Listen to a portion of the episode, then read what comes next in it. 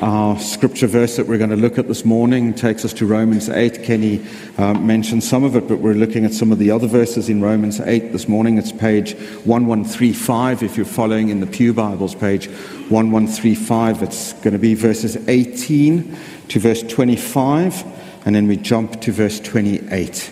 Uh, verses 18 to 25, and then we jump to verse 28.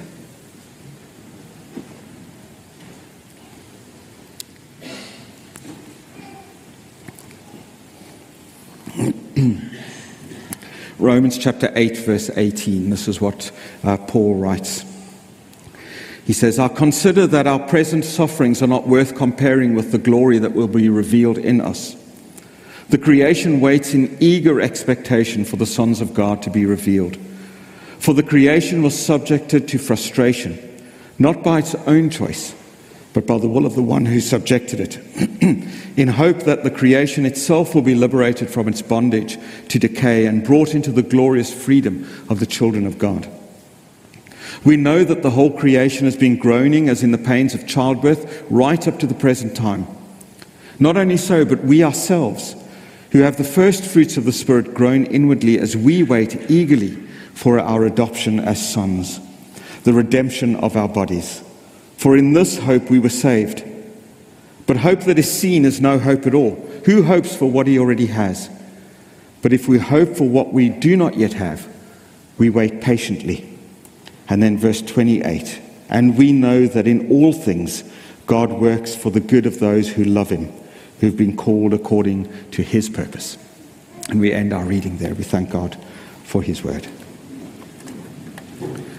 Shall we bow our heads in prayer?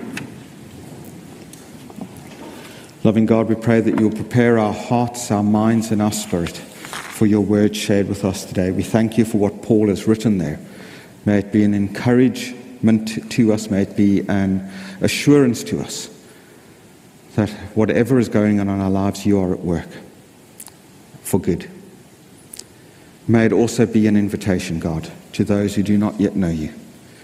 May they be drawn to you because of your love for them.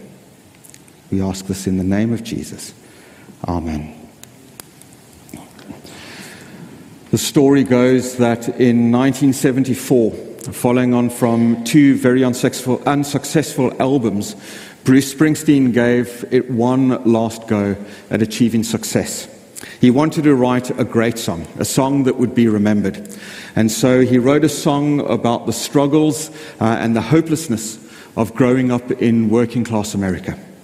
In the day, we sweated out on the streets of a runaway American dream. At night, we ride through mansions of glory in suicide machines.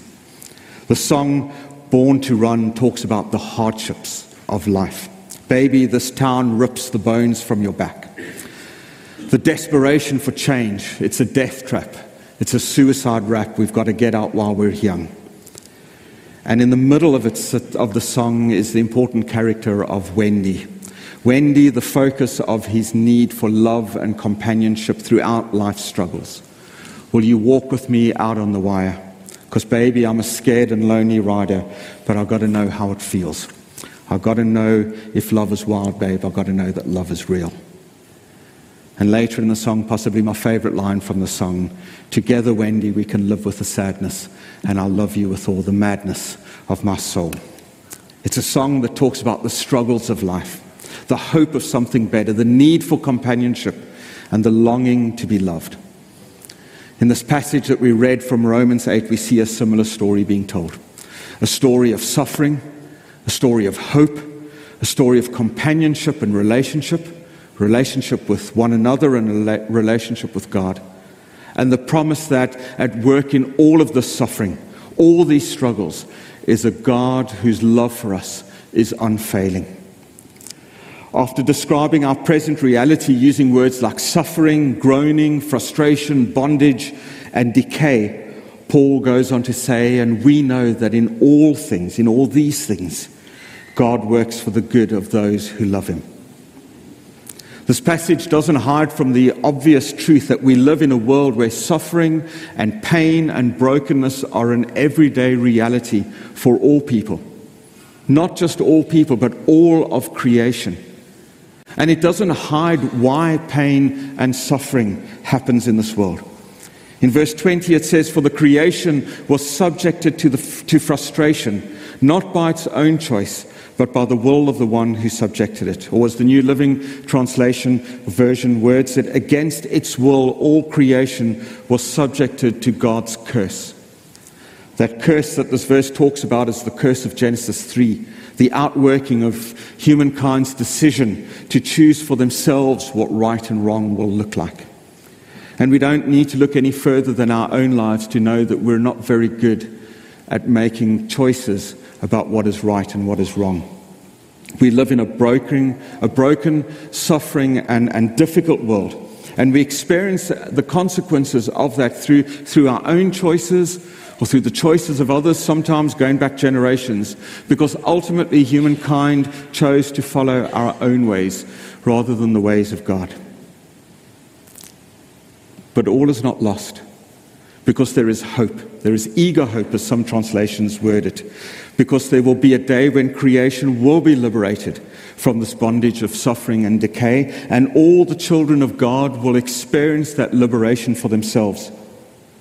This passage is all about the reality of what we experience in the world today. Bad things happen in this world, and often, maybe too often, they happen to us. And that reality is true whether you are a Christian or not. Verse 22 says that the whole of creation has been groaning, and verse 23 that says, We ourselves, Paul is talking about believers like him, we ourselves groan inwardly. In other words, we all experience suffering in this world. But you don't need me to tell you that because your own experiences in your own life are probably all the evidence that you need that these things happen to us. But Paul also tells us that there is a hope of a time to come when all the sufferings of this world will be past, when we will be brought into the freedom and the glory of the children of God.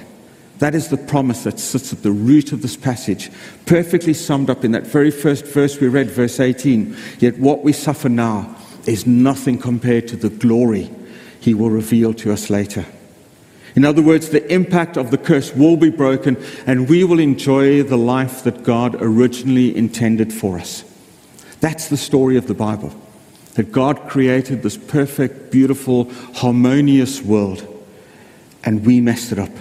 And we continue to mess it up through our disobedience. But because of his unfailing love for us, yes, he loves us even though we continue to mess up his perfect creation, even though we mess up our relationships with one another, even though we mess up our relationship with him.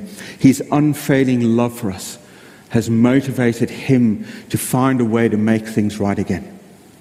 And we see how that will all work out right at the end of our Bibles. In Revelation 21, we're told that there will be no more death or mourning or crying or pain for the old order of things have passed away. And the one who sits on the throne says, I'm making everything new.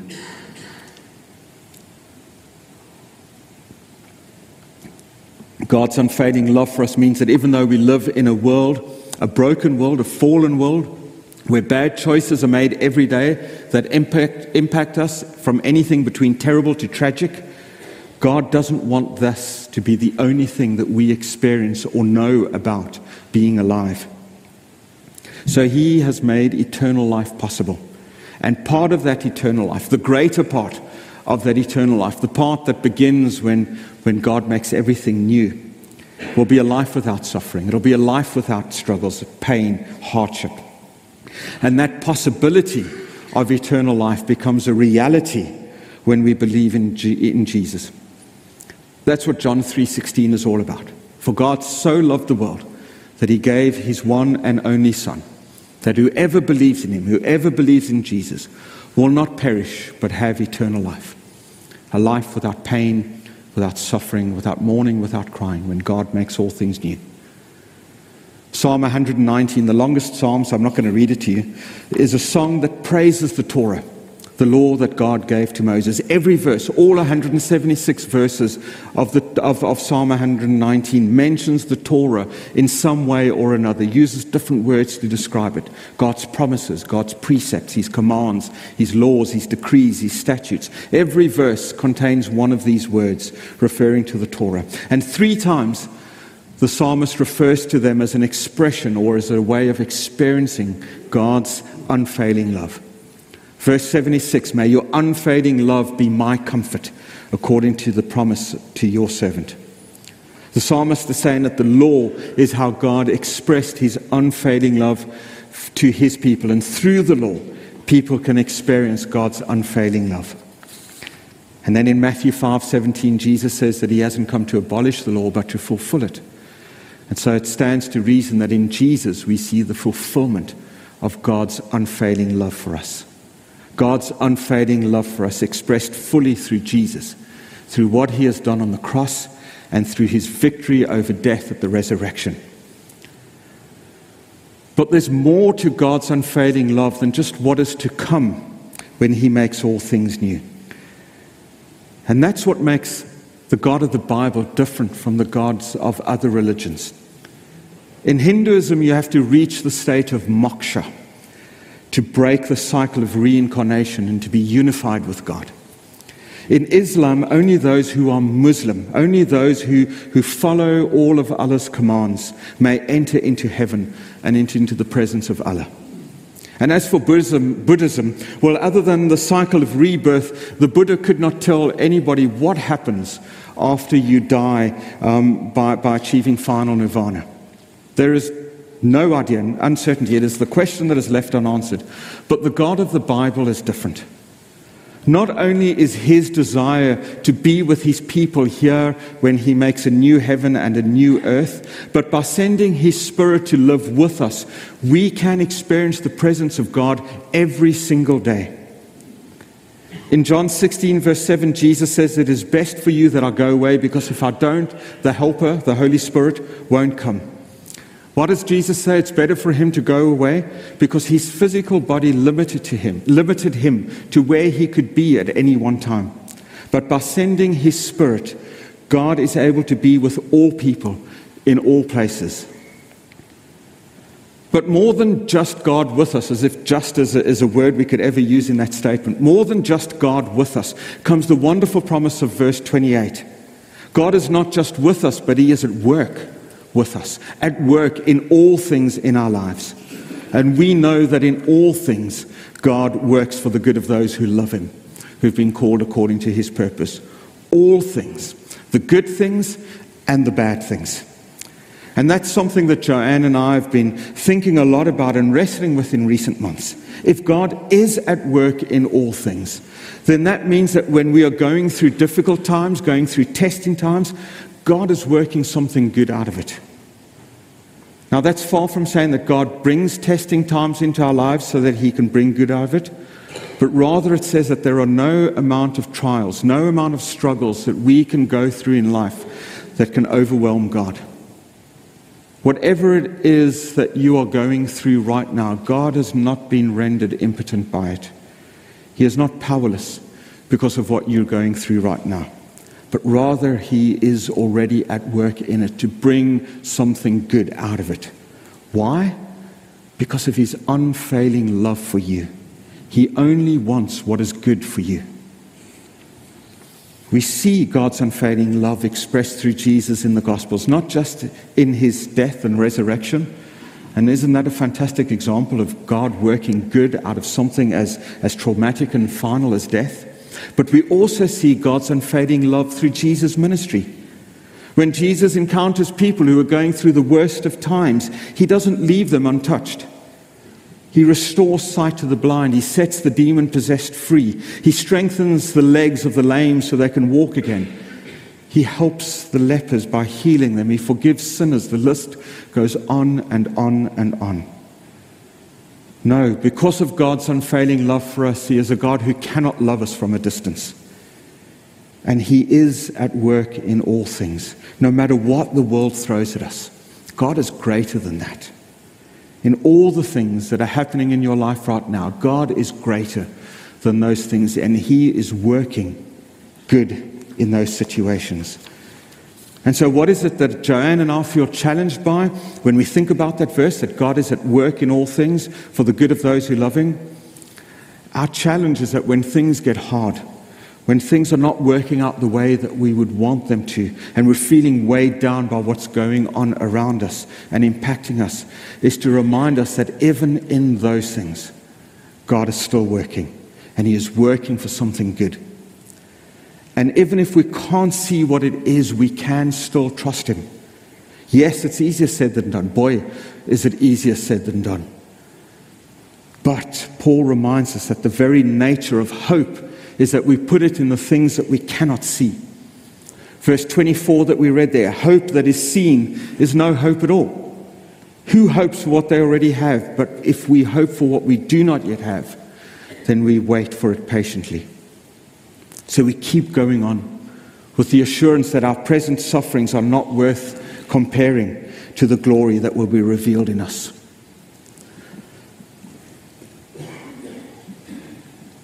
The last few lines of Bruce Springsteen's song Born to Run, and I must tell you it's really difficult to quote song lines from a song and not break out in song, but for your benefit I won't. The last few lines uh, of Born to Run say, Someday, girl, I don't know when we're going to get to that place where we really want to go. And we'll walk in the sun. But till then, tramps like us, baby, we were born to run. One day, Christ will return. And he will establish his kingdom in a new heaven and a new earth, and the troubles of this world will be over. We will be at the place where our journey through this world with Jesus as our Savior is taking us. We don't know when that will be.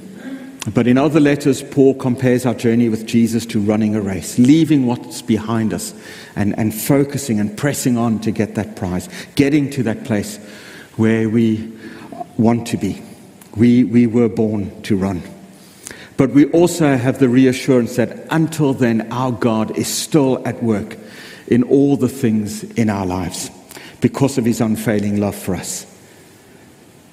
And that assurance for those who love Jesus who are in a relationship with Him, as you sit here today, if that is an assurance for you that whatever you are going through, God is with you and at work to bring good out of what you're struggling through, that assurance is also an invitation for those who don't yet know Jesus, who aren't yet in a relationship with Him. It is an invitation to you this morning to change that, to allow the God who loves you with an unfailing love to be a part of your life. John 3:16 says that God loves the world and that includes you. He has made a way for you to experience that love in a very real way on a daily basis that stretches out into eternity. I hope that today if you are that person that you will consider claiming that promise of God's love for yourself this morning. All you need to do is ask him to come into your life to be your Lord and your savior. And if you choose to do that today or you choose to do that in the coming days, we would love to come alongside you and be there with you because this isn't a journey that you walk on your own. God brings you into a community of people who will love you with the love of God, who will walk alongside you, who will be there with you as you make sense of what this new life in Jesus looks like. But that invitation is there, it is always there for you to draw close to Him we know that God is at work in all things for the good of those who love Him. Sometimes we struggle to hold on to those words for ourselves because we can feel overwhelmed by all that is going on around us.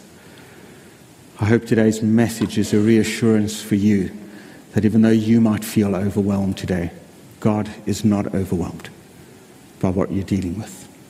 He's there with you, alongside you, working good in all of it. The end of the service, there is a time for prayer ministry as an opportunity for you to come forward and to be prayed with, whether that is because you have just given your life to Jesus and you want someone, you want to share that with someone and someone to pray with you into that situation, do come and take advantage of that opportunity to do that. But it might be that you are struggling with something, that you do feel overwhelmed by something and you want someone to pray with you. And sometimes that is just the reminder that we need that God is at work in our lives, do come forward and receive prayer in those situations too. If you don't want to stay, come forward. If you're worried that people might look at you, stay where you are. As everybody else leaves and goes and has coffee, stay where you are, and one of our prayer ministry team or one of our staff or elders will come alongside you and pray with you where you are. But God loves you. God is at work in your life. No matter what the world throws at you, God never gives up. His love is unfailing, it is all encompassing, and it is directed towards you. Shall we pray?